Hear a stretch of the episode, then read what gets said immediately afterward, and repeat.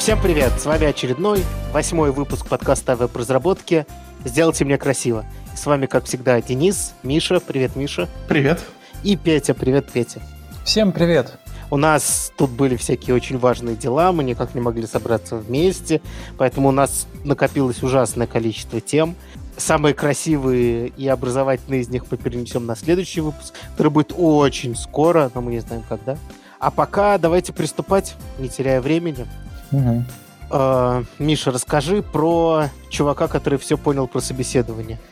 Да, у нас есть прекрасная статья на Хабре, которая называется «Я провел 100 собеседований, отказал сотни людей и только потом научился собеседовать». Наивный. Э, нет, знаешь, э, кажется, что научился. Значит, история лирического героя какая-то, ну, довольно типичная.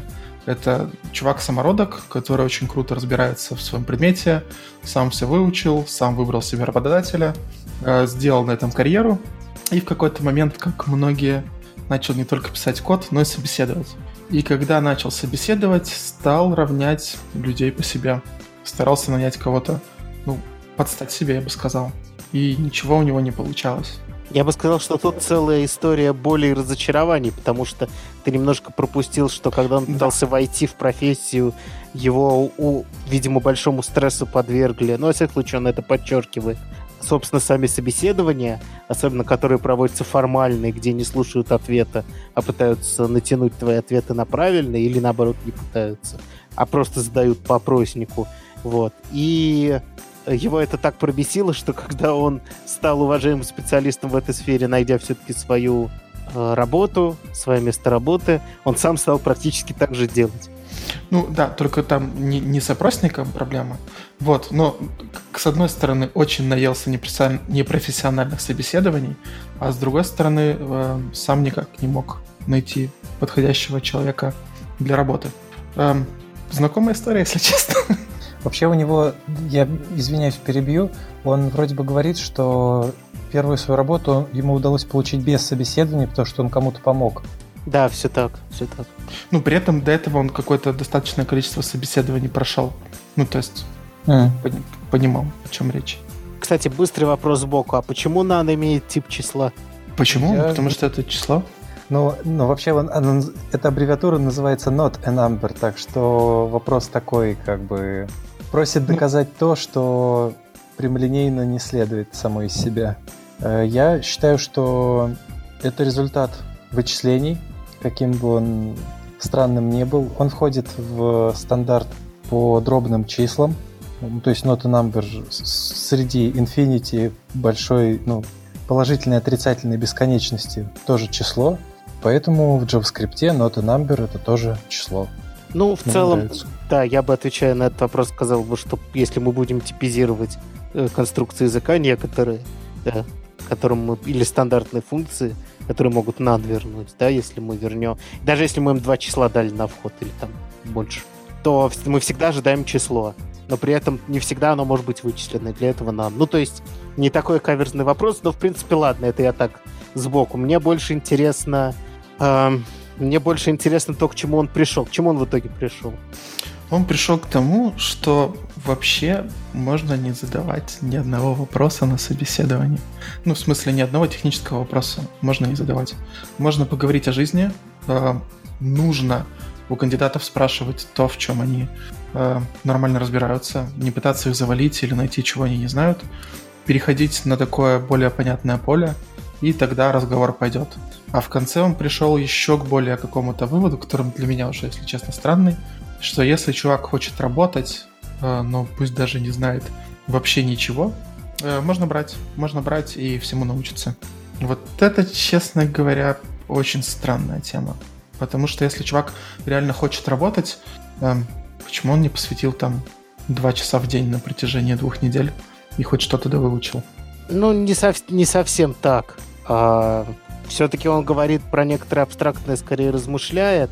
И он говорит, мне иногда кажется, что любой человек под правильным руководством быстро освоит что угодно. Я в целом согласен с этим.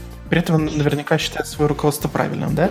ну, как он может считать свое руководство неправильным? Он на каждом этапе, это, это, на, в каждый момент своей жизни он считал, что делает абсолютно правильно. И когда ходил по собеседованиям, и когда проводил собеседование, и сейчас он абсолютно уверен в том, что он пишет это правильно, потому что наконец разобрался в том, что не так. Честно говоря, это моя главная претензия к этой статье, потому что он описывает снова как завершенный какой-то, да, как то, что он наконец-то пришел к какому-то выводу, хотя мог бы честно сказать, что э, я просто стал чуть лучше, и нифига он не научился. Ну, я, я не знаю, может, он научился там по объективным всяким показателям, но учитывая историю его проблем, я бы был поаккуратнее в высказываниях на его месте, вот так и скажу. Вот. А что вы думаете по поводу самой ситуации? Вы, ну, то есть ты не согласен только с тем, что любого человека можно научить, а так, а так ты в целом что поддерживаешь? Неформальное общение или то, что просто заинтересованного человека можно брать? Блин, вот я недавно проходил интервью, и есть интервью, которое прошел до оффера, но получил какой-то ненормальный стресс, да? Uh-huh. Когда мы реально просто, просто мне подряд задавали 50 вопросов, ну вот я не преувеличиваю, uh-huh. 50 вопросов подряд по теории. Ну, типа, type, type of number, type of object, type of function. Ну, вот, и вот так вот чеканишь и отвечаешь на эту фигню, потом там всплытие, там, замыкание, вот эта вся фигня. И это какая-то чушь. А собеседование, где мы говорили про мой опыт, я рассказывал про технологии, и ребята говорили, о, круто, вы там реселект использовали. Расскажи в двух словах, мы там думаем прикрутить, не прикрутить, не прикрутить. Мне кажется, они про меня поняли, кто я такой, и я получил массу удовольствия. Так что вот с этой частью я согласен. Мне нравятся такие собеседования, где про жизнь. Петь, что ты скажешь? Я по этой статье, да, я получил подтверждение, что в IT тоже есть дедовщина, и люди, которые сами переживали э, на собеседованиях, потом заставляют переживать других. И я бы порадовался за автора, что он признался так прилюдно в своем малодушии, в том, как э, много он в этом попрактиковался, в нехорошем занятии. Я думаю, не у каждого смелости хватит в этом признаться. Я согласен. Конкретно этот момент по терапевтическому эффекту, вернее, по построению нарратива мне напомнил признание Дэна Абрамова, что он не все знает. Ну, понимаете, mm. да? То есть человек честно как бы рассказывает историю. А, я не говорю, что этот чувак это Дэн Абрамов. Ну, понятно, да? Но вот именно по, по тому, как выстроена история, мне кажется, что в целом это производит э, какой-то эффект. Но в целом, я вам хочу сказать, я как человек, который провел, я не знаю, сколько я собеседований провел. Интересно, провел я 100 собеседований? Наверное, провел. Даже я 50 провел. Да, наверное, я и 200 провел. Да. Вот, я могу сказать следующее. Э, смешно иногда экстраверту в нашей IT-индустрии наблюдать проблемы интровертов нашей IT-индустрии. Ну, то есть, хочется, хочется просто обнять человека и погладить по голове. Сказать, ты такой молодец. Всем людям это было очевидно. Но это неправда говорить, что всем людям, но как бы для меня это базовая вообще позиция, за которую мне мозг сильно что нужно задавать формальные там вопросы, получать формальные ответы для единой оценки, а не говорить там с кандидатом там в целом вывод, что просто нужно брать хороших людей, а не расспрашивать их по формальным вопросам языка, мне кажется настолько очевидным, что вся эта история терзаний. Это как Одиссей, который долго-долго возвращается домой, чтобы утюг выключить.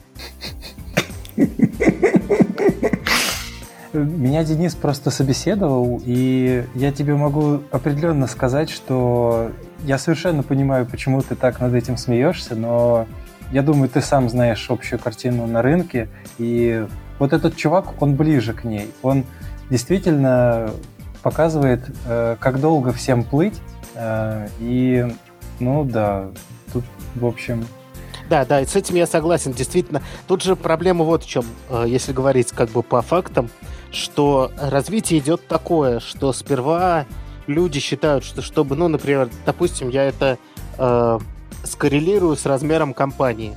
Это не совсем корректно, но давайте вы поймете, о чем я говорю. Пока вы небольшие, ты считаешь, что ну, можно задать несколько вопросов, знаешь, прощупать просто, как он там. И по ним уже понять, если он шарит, можно, в принципе, взять и там посмотрим, да, как работать будет. То есть такой, ну, не знаю, можно сказать, ленивый подход, или, или когда ты еще сам не особо умеешь проводить собеседование, да, ты вот что-то спрашиваешь, потому что надо же что-то спросить.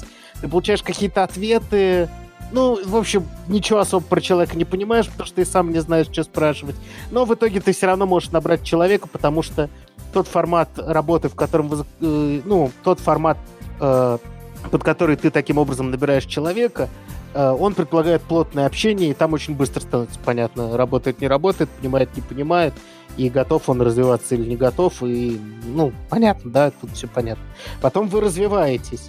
И э, в какой-то момент вопрос, вопросы становятся все более и более формализованными, потому что надо уже отсеивать много людей, и это становится только хуже со временем, да, потому что потом становится проблема, что могут проводить, например, собеседуют на одну вакансию, но один человек не может собеседовать на, на одну и ту же вакансию, потому что он типа еще что-то делает, поэтому это несколько технических специалистов, они оценивают по-разному, поэтому давайте вводить единые опросники, единый стиль оценок, общую базу задач, которые будут одинаково оценены, единый формат описания того, что он сделал на задачу. Давайте все это просто заменим очень длинным тестом. И вот мы приходим к тому, о чем, собственно, говорил Миша, да?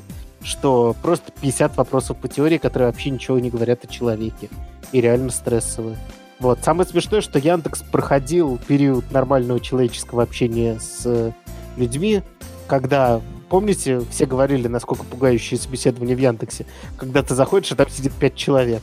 И uh-huh, собеседование uh-huh. может идти там те же пять часов или четыре часа, где у тебя разные спрашивают. Но сейчас с разбиением по секциям стало все красивенько, западно, и я думаю, по-прежнему нанимаются хорошие люди, просто потому что хорошие люди идут в Яндекс все еще, потому что считают, что там хорошие люди. Ну, вы понимаете всю эту тему. Но в целом это все уходит от нормального собеседования. Слушай, ну всяких там, гуглах, фейсбуках это все там, ну вот как в Яндексе, только умножить на 3 еще, да? То есть там а, оценки ставит не человек, который проводил интервью, а человек, который читал протокол, и там нет ни упоминаний расы, пола и все такое, и нужно писать все это как-то так. Вот. И, ну, похоже, что это то, куда оно все идет. И да, и компании по мере роста, они будут становиться вот такими. И никакой совет на Хабре э, «поиграйте с чеком в пинг-понг» и поговорите про его опыт работы, этого нифига не поменяет. То есть это правда жизни, и к ней надо Я так не готовиться. считаю. В смысле, ты безусловно прав во всем, что сказал, но я бы только поправил э, это современное представление о том, что так должно быть устроено в больших компаниях. Я считаю, что это дегуманизирует человека, это относит, а, человек, к человеку относится как к ну, просто это могут себе позволить компании, у которых очень большой поток собеседующихся, желающихся, и людей, желающих к ним устроиться, в том числе из других стран. Ну, то есть, понимаете, недост... ну, понимаете, что я имею в виду. То есть топовая мировая компания может себе позволить такой конвейер, потому что, с одной стороны, она соблюдает все необходимые, чтобы ее за жопу не взяли формальности, да, в виде вот этого. А с другой стороны, все-таки позволяет ей как-то отбирать людей, ну, по mm-hmm. куче признаков. Но я по-прежнему считаю, что если ты набираешь человека, с которым ты непосредственно будешь общаться и работать, э, никакой формальный тест его тебе не будет достаточно. Тебе нужно с человеком пообщаться, найти ту самую химию. Для меня, например, очень важно, э, если я скажу херню на собеседовании, поправит ли меня человек. Э, вот. Это прям для меня один из очень важных признаков, потому что... Это хорошо или плохо? Это очень хорошо. Конечно, очень хорошо. Вот. Потому что если он, находясь в таком слабом положении в виде собеседуемого, тем не менее, по фактам может мне сказать, что я не прав, когда я не прав, это значит, что он и в работе скажет, ну, свое, uh-huh. свое мнение, если увидит, что что-то происходит плохо.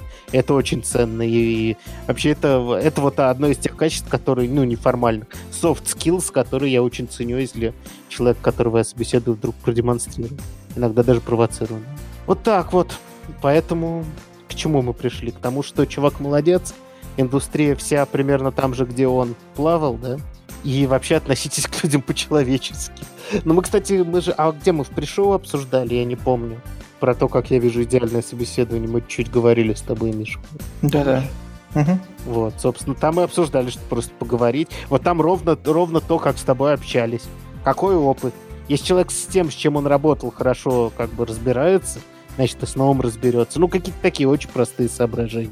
Мне кажется, тут нет ничего мега, мега сложного. Просто формализовывать надо это поменьше. А для этого действительно нужно проводить много собеседований. Или хотя бы смотреть на то, как их проводят те, кто умеют. Делаем такой вывод. Делаем такой вывод. Да. Я за. Ну супер. Давайте следующую темку. Темку, темку, темку. Да. Следующая тема про э, команду Google Chrome, которые работают над новой фичей. И фича это сначала появится в проекте Chromium, и люди судят по комиту, который в нем появился. И история тут о том, что э, Google вообще хочет сделать свой браузер очень быстрым, как и все остальные браузеры, стремятся за скоростью. И тут есть пути, я бы сказал, интенсивные и экстенсивные. Можно действительно что-то оптимизировать и существующие сайты э, стараться, чтобы браузер быстро их обработал, а у Google есть такие возможности, что они могут пойти и сказать сайтам, а ну давайте-ка там у себя сделайте все как нам надо, чтобы наш браузер не тормозил. И такие собираются сделать, представляете? Э, что, что конкретно? Хотят, в общем, наложить ограничения на разные штуки, которые браузер загружает с ваших сайтов, на картинки, шрифты, JavaScript и прочее. Э, в статье перечислены конкретные числа в килобайтах. Э, что за ограничения? А это вот и мип это килобиты или килобайты? Это MIBI-биты и KIBI-биты. Это 1024 байта для... Ну, короче, это величины кратные степеням двойки, так называются. А, ну, в общем, короче, давайте поговорим, потому что мне эти лимиты очень любопытными показались. То есть на одну картинку максимум размер 1 мегабайт, ну, это кажется разумным. Это же... Если у тебя не вся страница это фотогалерея, да? А если ты там сайты с фотообоями делаешь? Что тебе вообще? Но делаешь вот отдельную ссылку, скачивать уже этот файл, то есть не веб-страница, а файл. Угу. А превьюшки делаешь маленькими. Ну, в принципе, вроде разумно звучит, нет? Ну ладно, окей. Но при этом общий бюджет это 2 мегабайта на картинке. Вот это нормально. Давайте я буду говорить мегабайта. Угу. Не выпендриваясь. Как, как вам кажется, это нормально? Мне кажется, что это крутовато, если кто-то, предположим, полюбит этот режим. А что будет, кстати, э, просто не загрузится, как я понял из статьи, да, если превысит бюджет? Блокируют. Действительно, они не будут, не заработают эти все ассеты. Ну, то есть ты грузишь большую страницу, там, не знаю, опять же, фотогалереи. Но, с другой стороны, сделать подзагрузку там. Это, кстати, перекликается с нашей другой темой. А, хорошо. Но вот это вот на стайл шит на CSS 100 килобайт на один и 200 всего. Мне кажется, это не очень много, нет? Особенно с любовью э, Base 64 туда перетягивать. Ну, Base 64 это так себе практика. Um ну, здесь, да, ну, можно освоить другие практики, но это упрется в бюджет по картинкам. Так что даже не знаю. Так, per скрипт, то есть на загружаемый скрипт 50 килобайт. И вот это у меня прям большие претензии вызывает, учитывая... Сколько React сейчас весит, весит-то? 38, по-моему, э, рабочая. Ну, в смысле, продакшн-версия сжатая. Угу, угу. Если я ничего не путаю. И всего 500 кило килобайт. А, на скрипты. И это прям немного, учитывая, что, опять же, через скрипты есть и CSS NGS, правильно? Ну да. И те же самые картинки часто как-то инлайнятся через, через скрипты. Занятно, то есть довольно видно, что они подталкивают э, сильно дробить скрипты. То, что 50 э, килобайт на один скрипт, я тоже считаю, что это очень-очень мало. И в случае с картинками и стайлшитами это соотношение один, один Угу. Да, один к двум, один файл к э, общему бюджету э, на картинки, на стайлшиты. А тут э, один к десяти. И... Ну, они говорят, HTTP2 у нас как бы работает, вперед. Ну и код сплитинг, у тебя какие-то чанки могут переиспользоваться на разных страницах. В принципе, это хорошая практика. То есть у тебя там три чанка со страницы А, потом будет на странице. Ну да, только они выбудутся все из кэша. Если у тебя сервис-воркер, и ты хороший мальчик, ничего у тебя не вымоется. А к сервис-воркерам это не относится? А, да, ну, это не относится, это понятно. Я имею в виду, что э, ты можешь управлять кишом при помощи сервис-воркеров. Первый раз оно... Да, но эти ограничения к сервис-воркерам... В первый раз оно все равно загрузится у тебя с сервера.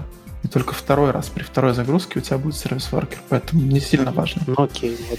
А, а вот еще с, по поводу соотношения веселее всего с шрифтами, что максимальный размер шри... одного подгружаемого шрифта 100 килобайт, и всего всех шрифтов подгружаемых 100 килобайт. То есть, типа, пацаны, шрифты можно, можно, мы не против. Но один. Да, да. То есть тут вовсю должны вступить, как эти шрифты называются, которые... Вариативные. Во все, да, вариативные, которые во все стороны умеют увеличиваться, уменьшаться, и по сути у тебя миллион шрифтов в одном. А, что думаете по поводу этой фичи? Во-первых, да, я забыл сказать, что это называется Google Chrome Never Slow Mode. Никогда не тормозил, чтобы. Я думаю, что учи... здесь в статье правильно говорят, что у Chrome 70%, более 70% доли рынка, и зажрались, вот что я считаю. Начинают, э, видите ли, диктовать. Напоминает эпоху IE6, когда тоже один браузер диктовал, и вот они тоже берут за горло буквально. Это что-то, что можно включить, или эта тварь будет по умолчанию? Вроде как не ясно. Вот из этой статьи не еще мало деталей, чтобы об этом То есть они говорить. Да, как предусматривают... это вполне может быть включенным по умолчанию. Кажется, это полная жесть. Ну, я бы понял, если бы они э, сделали такие ограничения в, в своей по- поисковой машине. У них есть Lighthouse, э, хочешь быть повыше в выдаче, пожалуйста, соответствуй. Вот это наши стандарты. Но просто Мгм. не грузить куски ассетов. Ну, ты представляешь себе, что тебе там загрузилось, например, три твоих скрипта, а еще три не загрузилось. И у человека там на магазине э, перестала работать корзина. Это какой-то... Это просто жесть. У меня просто нет слов.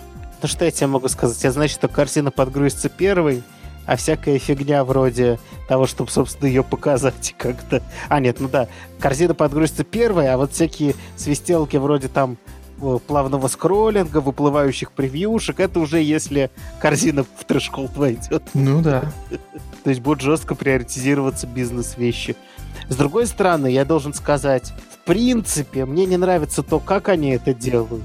Я согласен полностью, что они и пользуются положением монополиста, и с тем, что неизвестно, как они это по умолчанию включат, не включат. Но, в принципе, заботиться о размере своих страниц вообще надо. Вот так. Эм, А это, кстати, на страницу ограничения, да? видимо, да. Ну да, то есть ты заходишь Просто- и... То есть тут просто еще есть Total Connection Limit 10. То есть как бы все замечательные темы с выносом на CDN нафиг идут. Потому что если мы разносили раньше для параллельной загрузки, э, чтобы, например, маленькие картинки, да, которые пролезают в бюджет, грузились э, параллельно, то теперь, Мгм. получается, Connection Limit есть, и все. Никаких тебе не будет параллельных загрузок с CDN и с основного сайта. Как Это вообще удивительно, потому что я не думал, что э, параллельная загрузка тормозит браузер. Непонятно. Ну, а как называются эти странички, э, турбо-странички гугловые, я забыл? АМП? Да, видимо, они всех толкают в AMP. Там-то это все будет работать из коробочки. И только Google рекламная сеть. Очень удобно. Да, кстати, это правда.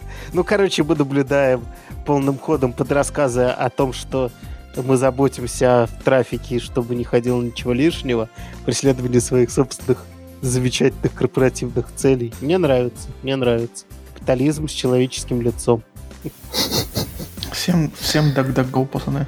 Всем, да, а браузер какой? Тоже DuckDuckGo? Ну, Mozilla. Пока что. Так и быть.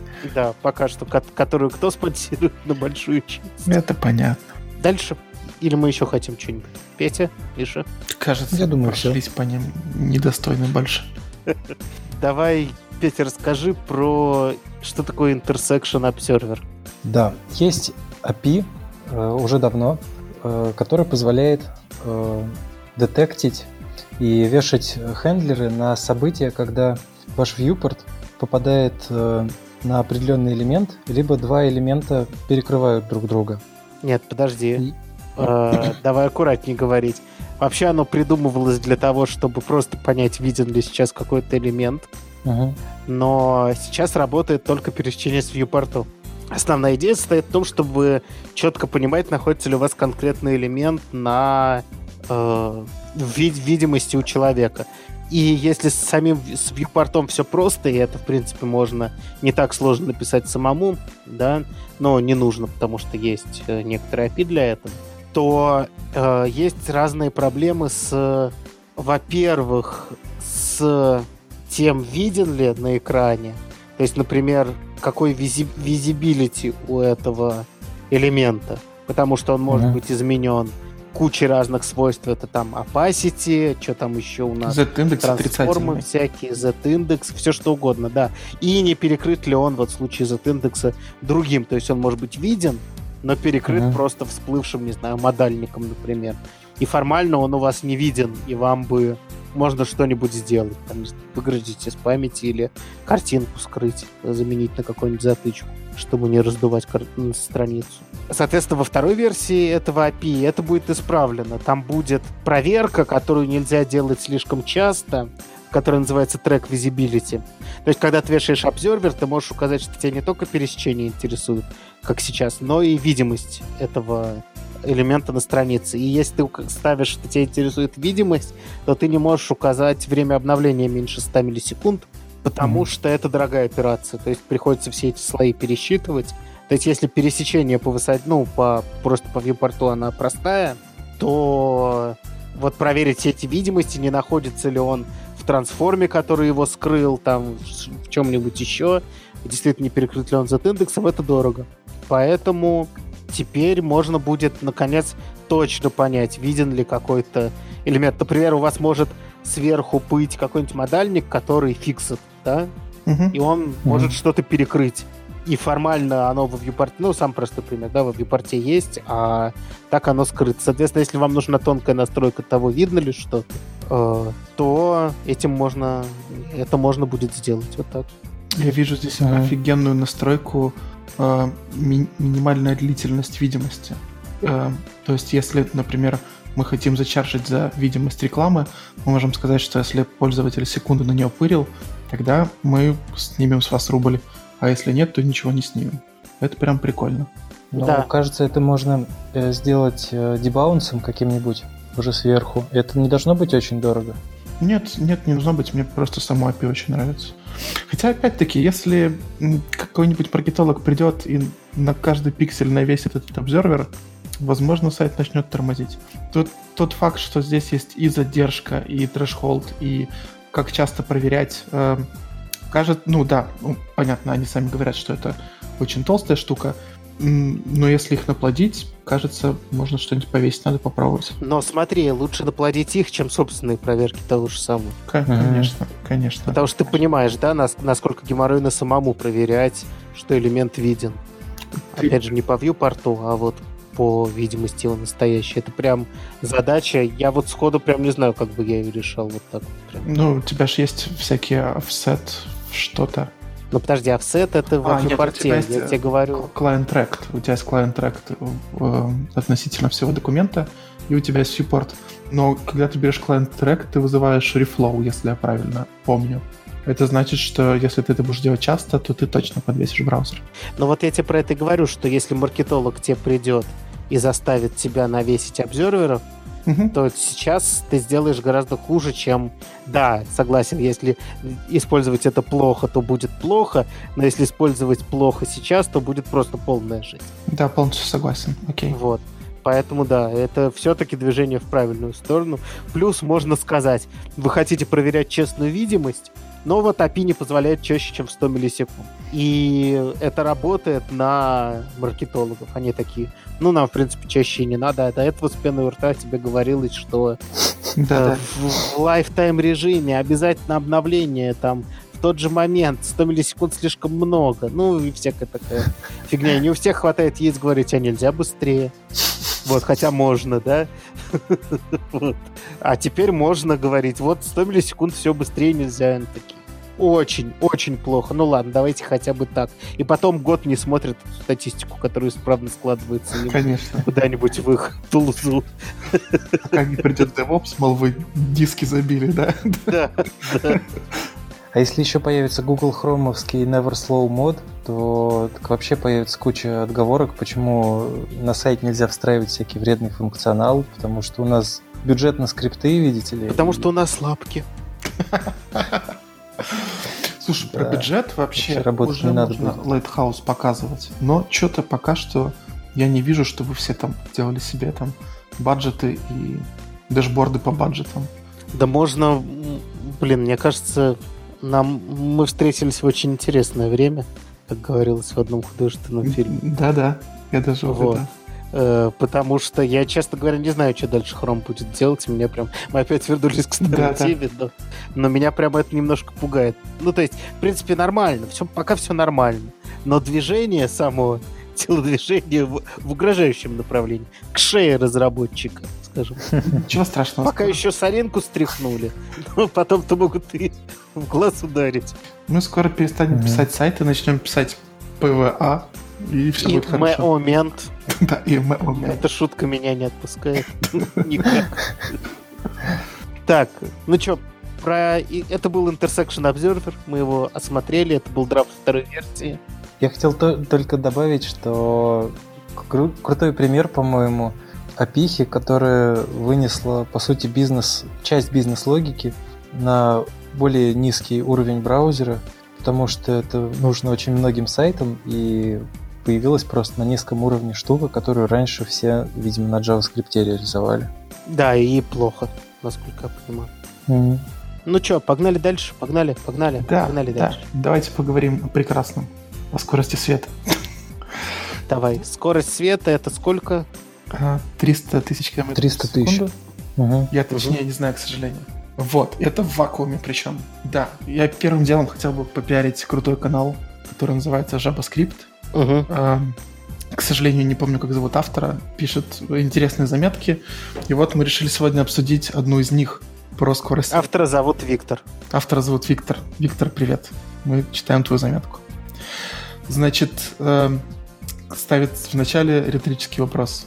Вот мы все ускоряем, да, делаем вот эти вот все хромовские штуки, профилируем, и интернет становится все быстрее 5G. Значит ли это, что там через 30 лет э, сайт э, в Сан-Франциско будет моментально открываться в Киеве? Ну, сайт, который находится в Сан-Франциско. И тут оказывается, что нет. Оказывается, что несмотря на ширину канала и вот это все, есть физический предел, а именно скорость света. Если мы даже соединим э, оптическим волокном два компьютера, на одном сайт хостится, а Угу. на другом просматривается, Угу. то увидим очень заметный лаг. Это какой, сколько будет, если вот напрямую соединить? Что Пишут. мы там соединили? Киев и Сан-Франциско? Да, предположим.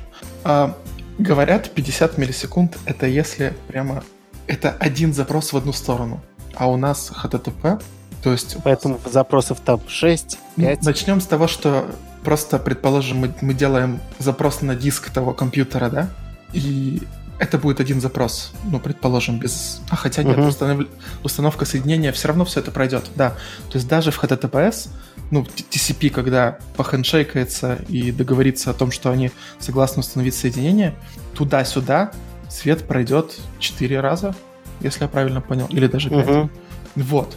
И даже при самом быстром... Точнее, в простом случае, вы, в случае HTTP, который да, простой. Да, даже Мгм. в случае, да, ну, да, просто простого соединения. И получается, что скорость работы бэкэнда э, меркнет на фоне чте- 400 миллисекунд.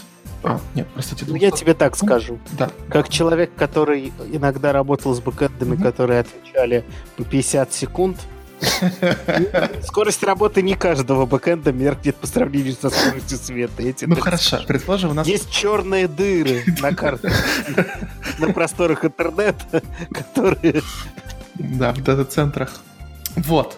А, то есть, э, да, мы получаем 200 миллисекунд накладных расходов, что, в принципе, уже может быть, э, за- ну, не знаю, заметно пользователю или нет, но Дви- 200 миллисекунд. э, Заметно. Смотря на каждый запрос. Там есть как бы там трэшхолд есть. То есть, если у тебя все было идеально, то он может и подумать, что это моментально. А если вот теперь на каждом шаге добавить по чуть-чуть, то Мгм. если это станет там больше секунды, это станет очень заметно. Ну, это самый простой способ, самая простая штука. То есть мы первым запросом получаем HTML-ку. Потом у нас есть CSS. -ки. Каждый добавляем по 200 миллисекунд.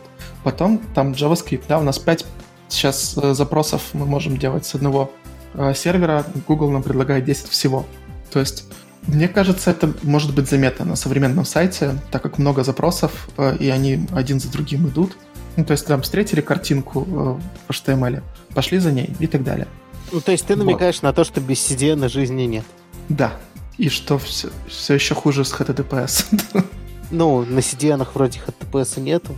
Конечно, есть. Есть, да. Без HTTPS э, а, да, Google нельзя, скажет, что у тебя нельзя. mixed content и... Да, да, нельзя же соединять, да. Вот. Проблем.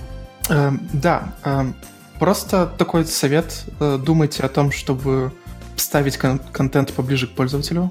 Не пренебрегайте CDN-ами. Это важно. HTTPS добавляет вот в эти все запросы туда-сюда еще больше всего. Э, больше времени тратится, поэтому э, думайте об этом. Забавно, что э, в первой инкарнации подкаста, который был сколько лет назад, 10, э, мы говорили про советы по ускорению страницы, там был всегда CDN. Да, это это всегда был са- очень хороший совет. И до сих пор мы говорим, что без CDN никуда. Это ве- вечная польза от CDN. А, а самое веселое, что у нас сейчас интернет, например, становится все более и более доступным.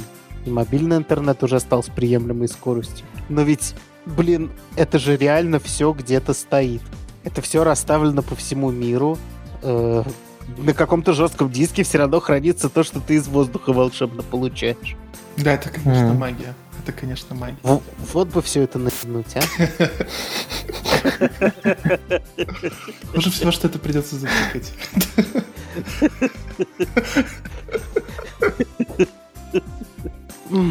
Такие просто мысли иногда приходят. Э, Я, я прерву Дениса с его мыслями и предлагаю вспомнить про Австралию.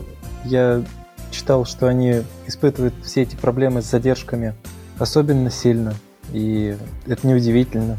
Отдельный континент, и как-то из-за особенностей прокладки вот этих подводных океанических кабелей э, они все, в общем, все ресурсы у них открываются с э, некоторой задержкой. Отдельный континент, отдельный контингент, опять же, знаю историю Австралии. Что- Акулы, которые грызут подводные оптоволокно. Да, это, это была такая история. Мне очень понравилось. Серьезно? Да. И где-то перегрызло? Да. И, И какие, даже это а- отразилось прямо на работе сервисов настоящих. и какие-то миллионы баксов на то, чтобы это исправить, потому что глубоко и сложное оборудование, и вообще пайка оптоволокна там на 100-метровой глубине. Ну и опять же, акула-то никуда не делась. Да-да-да. Слушай, эта акула, наверное, укусила, она знает, что сейчас люди придут. Такой зв- звоночек, типа. Вы представляете, какой классный эволюционный стимул такой. Кусаешь кабель, рано или поздно появляется мясо. Просто супер. Акула Павлова. К сожалению, это такое мясо, которое может дезавуировать все население акул. Просто если вдруг посчитают, что укусы акул приносят миллионные убытки каждый год, через год никакой акул нигде не будет. Останутся исключительно их чучело. Кстати, меня очень радует статистика. Вы знаете, да, какое соотношение акул, убитых людьми, и людей, убитых акулами? Нет, я не знаю. Я знаю, что э, ну, людей совсем мало погибает от акулы.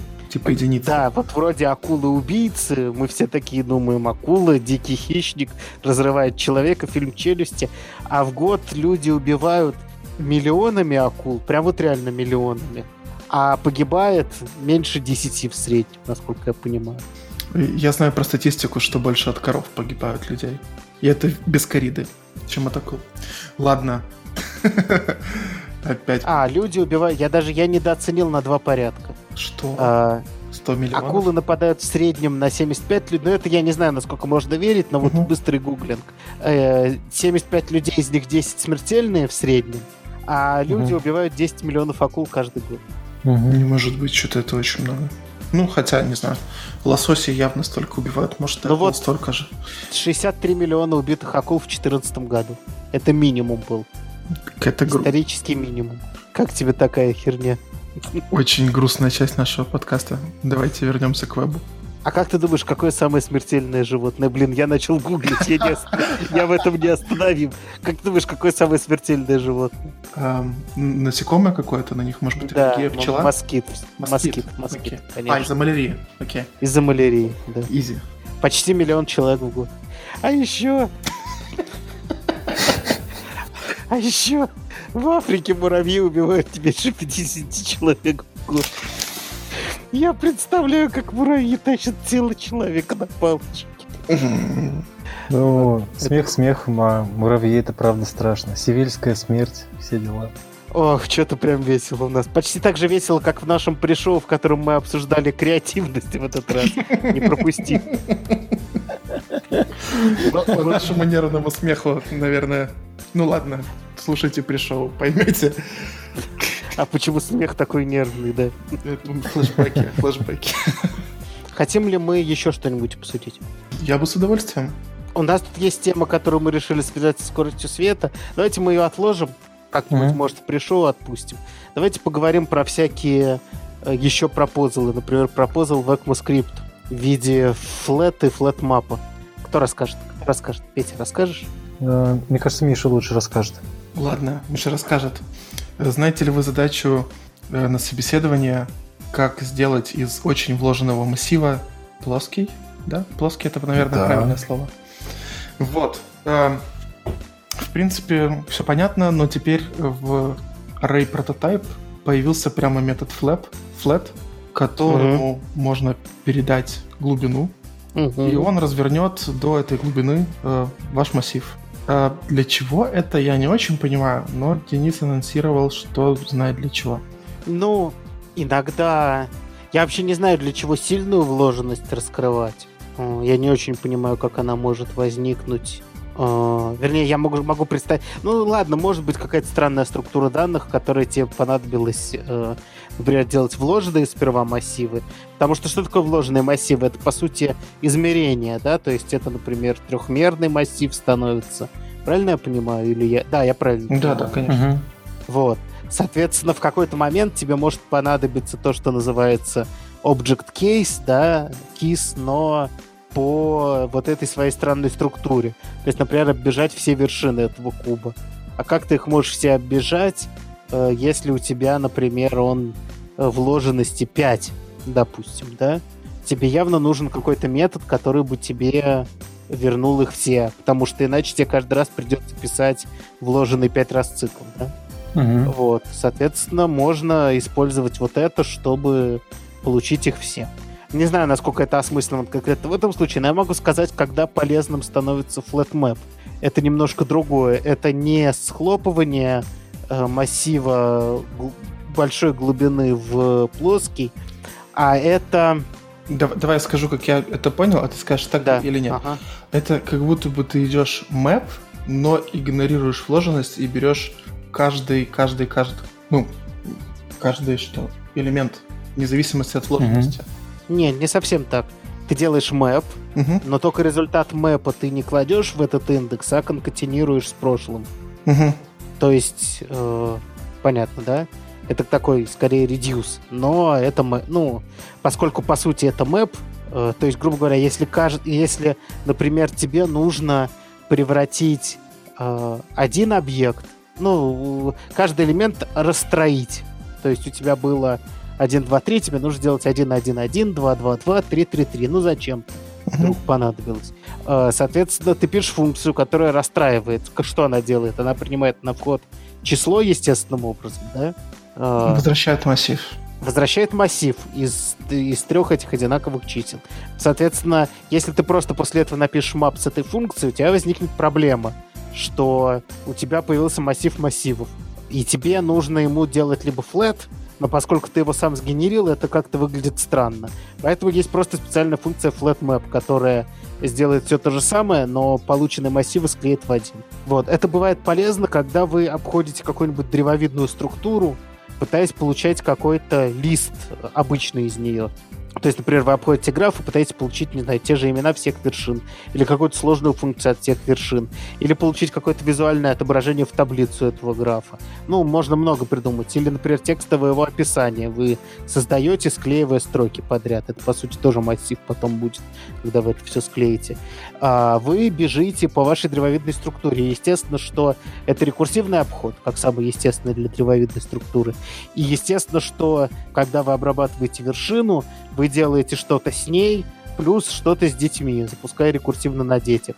Но каждый из детей может вернуть массив, он не обязан вам возвращать элемент. Естественно, он вернет массив, потому что там может быть произвольная вложенность. И вам эти массивы надо объединить, и для этого идеально подходит flatMap. То есть flatMap это сильно использую, ну, прям как в тот момент, когда вы начинаете использовать массивы, у вас очень быстро возникает необходимость во flatMap 'е. То есть прям практически моментально. Вот. У вот меня так. пока не возникало, но я попробую куда-нибудь применить. Насколько я понимаю, оно уже везде есть. Stage 4 есть во всех браузерах. Ну, как во всех. Ну, в консольке можно проверить. Так что бегом. Сейчас можно нам сайт, сейчас нам сайт CanIuse скажет CanIuse, Flat, Map, IE11 нет, Edge 18 нет, Opera Mini нет, Android браузер нет, BlackBerry браузер нет. Ну, короче, я это уже не буду все перечислять. Короче, суть в том, что Firefox, Chrome, Safari, Opera и iOS Safari, ну и то же самое для мобильных. То есть в IE нет ни в каком. Скоро будет. Да, я думаю, что действительно будет. Я пока использую для этого, вы удивитесь, Lodash, в котором есть метод. Какой? FlatMap. Либо Ramdu. Ну да, но я использую Lodash. Кстати, Lodash же функциональный есть. Ага. Причем он очень смешно сделан. Он сделан... Алиасами. Да, он сделан просто алиасами над нефункциональным. прям смешно. К нему документации нет, к сожалению. И... Есть, есть сгенерированная чуваком по, по коду, по-моему, документация. Ух ты. А, у меня она даже в закладках есть. Да, есть прям документация, потому что у них есть отдельно пост, в котором они описывают, у каких функций поменялся порядок аргументов, у каких нет. Ага. И вот он все это свел, и там можно прям посмотреть. Но она она полезна, когда ты только начинаешь этим пользоваться, но вообще, к сожалению, лучше действительно использовать что-то, что изначально как функциональное задумывалось. Ту же самую рамку. Вот. Я помню, когда отковыривали андерскор, как говорили, насколько, насколько функциональнее и круче Lodash, а вам не угодишь. Порядок аргументов не тот, не автокорировано все. Но у Lodash проблема в том, что он, э, да, не автокорирован, и с не... да, все правильно сказал. Ну, порядок аргументов это прям очень важно, потому что какой тебе смысл в коррировании, если у тебя э, массив первым передается? Тебе каждый раз придется вставлять затычку. Ну, вот это вот их подчеркивание. Ну да, да. И филит аргумент последующим заполнением. Это некрасиво. Про что мы еще хотим поговорить? Давайте, выбирайте. Давайте про паспорт чекап. Давай, говори. Это точно Петина тема. А, да. прекрасно. Нет, я... Игра перепихни на товарища. Нет, я прочел, могу доложить. Но, да, кажется, Птина э, Это, да, просто я добавил. Э, тема про расширение, которое предлагает команда Гугла. Это расширение призвано помочь вам не запутаться с вашими паролями и правильно к ним относиться. В общем, это расширение, мне очень понравился принцип его работы. Э, понимает, когда вы используете небезопасный пароль и э, показывает предупреждение, что вы делаете что-то неправильно. И тут сразу встает вопрос, э, неужели все ваши пароли вот прям в прямом открытом виде отправляются в Google, где там с ними происходит анализ, и вы должны довериться, что честные люди в Google э, все делают э, только на благо вам и не крадут ваши пароли. Э, нет, ребята поступили интересно. Они хэшируют на клиентской стороне, то есть прямо у вас на компьютере э, хэшируют пароль, который вы вводите, и отправляют на сервер именно хэши, что э, безопасно, потому что из хэша получить назад ваш пароль нельзя. И, и уже хэши оценивают, насколько они безопасны. Ну, базу, да, плохих паролей, которые также захешированы, они понимают, что хэш соответствует плохому паролю, и говорят уже вам в браузере, вы что-то делаете не так. Причем они Кроме знают, того... какому плохому паролю соответствует этот хэш, поэтому весь этот выпендреж был зря. Это они по радужным таблицам просто, да, пробегаются? Ну, по сути, да. Ну, я так понимаю, что они просто берут, типа, самые засвеченные пароли или самые популярные, э, или самые-самые простые, но это все можно объединить, это не так много. Потом хэшируют это тем же методом, и всего плюсов, что по сети ходят захешированно, а не с вашим паролем. Ну, такое себе преимущество. Они все равно знают, ты свой хэш ты им отдаешь, зашифрованный им известным способом. То есть они знают твои пароли от всего. Но они тебя привентят от того, чтобы ты его использовал. То есть они тебе говорят... Конечно, теперь они его будут использовать. То есть они говорят, что этот пароль плохой, дай нам другой хэш, проверяют твой другой хэш, не находят его у себя, не знают, что с ним делать, да? И э, что? И только тогда разрешают тебе использовать пароль, который сами не могут взломать. Что-то в этом есть. Да, потом просто отправляют твой пароль вместе с тем, что они считали из поля input браузера уже в другую ручку. Нет, ну так-то можно было бы, но это было... Ну, это же видно было бы, их поймали за руку. Бы. Так вот в том-то и проблема, я про это хотел сказать. К чему я? я? Я не очень верю в то, что я сам говорю, но к чему я это говорю? Что раньше ты мог просто поставить трекинг сети и увидеть, что ничего не, не отходит, кроме, собственно, формы на тот сайт. А сейчас что-то будет ходить, и ты такой, а, ну это Google совершенно безопасным способом, утвержденным специалистами Стэнфорд University, который известен как совершенно независимый, э, неангажированный, абсолютно ни с какими про Э, силовыми структурами США университет, э, можно им верить? Ну, что-то с паролями нужно делать. Это большая-большая проблема. Вы используете менеджера паролей? Я, например, да. Обязательно. Я да.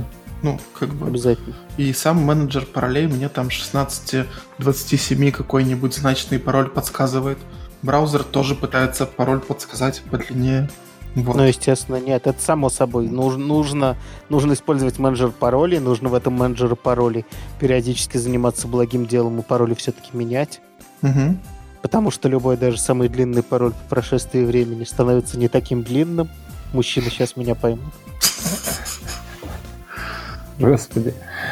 А вот знаете, я хотел спросить, как вы относитесь к тому, что к счастью, сейчас многие сайты перешли на HTTPS и уже не передают ваши credentials, ваши логины пароли э, в открытом виде, но все еще редко можно встретить практику, когда э, за счет клиентского кода ваш пароль хэшируется прямо у вас в браузере и отправляется э, на бэкэнд уже в захешированной форме. То есть то, о чем я говорю, реализуется просто, давно известно, и в этом нет никакой rocket science. Но применяется это не так уж много где. А потому что это не имеет смысла петь. Да, никакого. я, да? тоже не вижу. Нет никакой разницы. Если, если допустить, что у тебя есть man in the middle, да, и твой HTTPS трафик читают, то в, это, в тот момент, когда ты внедряешь у себя такую систему, становится неважно, перехватили у тебя захешированный твой пароль, твой пароль все равно, дернув его по нужной ручке, ты получаешь полный логин в систему, понимаешь, да? Да, все правда. Но зато этот man in the middle не узнал э, изначальный твой пароль, который, ну, как мы знаем, люди недобросовестно ими пользуются, используют один пароль на нескольких сайтах, и тогда у этого чувака в середине нет возможности похакать другие аккаунты человека. Мне кажется, да, я, это, пожалуй, единственный довод, но ты понимаешь, да, что если у тебя Man the Middle читает HTTPS, то твоя проблема, что ты используешь одинаковый пароль на всех сайтах, становится минимальной из твоих проблем. Там уже ни о какой секьюрности речи не идет. А я считаю, что вот именно поэтому это не распространено на клиенте, но я считаю, что это, ну и это обязательная практика Э, сейчас в базах данных. Потому что вот если они утекут, угу. то там сразу много паролей подвержены такому, и там, конечно, нужно хранить посоленные их обязательно. Ну, то есть не просто захешированные, вы понимаете. Ну, все ну, понятно. Ну, на да, всякий да, случай, да. это к паролю добавляется какая-то фраза длинная-предлинная, и потом уже из этого все берется хэш. Да, который, это собственно, фраза... исключает путем радужных таблиц взлом. Э, ну и вообще каким угодно еще путем. Например, э, умный человек, посмотрев на ваш хэш, сразу поймет, что это 1, 2, 3. Потому что так бы он 1, 2, 3 вместе не догадался, он все-таки не моллюска взламывает, а тут... В общем, кажется, что начинание хорошее. Если бы это был OnePassword или LastPass, а не Google, я бы поставил. Но, сорян, Google, я тебя нет, больше так не люблю. Но, кстати, у OnePassword есть большая... Ну, я не знаю, а второй какой ты сказал? LastPass. Это маковская тема или Нет, тоже везде мультиплатформенная? Это А? мультиплатформенная. А у него та же система, что физически у тебя где-нибудь хранится? Нет. Ага. Вот это, это... Он где-то, но шифруется на клиенте. То есть шифруется твоим мастер-паролем. э, То есть вся база, она где-то есть, но она зашифрована. Вот мне очень нравится, что у OnePassword они у тебя еще и базу саму хранят. То есть, я не знаю, почему мне это больше нравится. Как вот все мои пароли, вот я их могу вскрыть только зная мастер-пароль. И если что, я сам их заменеджу, сохраню на флешку, перенесу, сохраню в Dropbox, куда угодно. Ну, так-то да. Ну, мне почему-то удобнее так. э, Плюс у меня оно на телефоне работает. Как таскать себе на телефон флешки? Ну, Через может быть... Dropbox. Через Dropbox. Ну, да. Окей. У меня на телефоне тоже OnePassword работает через Dropbox. И на телефоне мастер-пароль. паспорт-менеджер. Ага. У меня другой, но тоже через Dropbox синхронизируется. Мгм. Вот, и мне в этой системе нравится, ну, раз уж мы про паранойю думаем, да, э, пусть и не сильно, мне нравится, что ни у одного из этих звеньев нету, собственно, моих паролей. Э, потому Мгм. что, ну, теоретически, конечно, они могут отсылать мои пароли, когда я их расшифровываю к себе, но это прям зашквар, кото- который невозможен, если ты зарабатываешь деньги на Вот.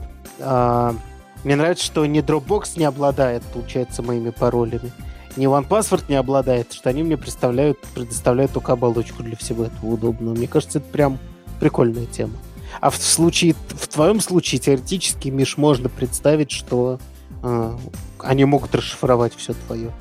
Ну, Но я тоже в это не тоже, очень верю, Твое это тоже понятно. на дропбоксе. То есть ломанут дропбокс, а потом... Так, мой- получат. А как они Такой же, как и ты. Как и твой. Что?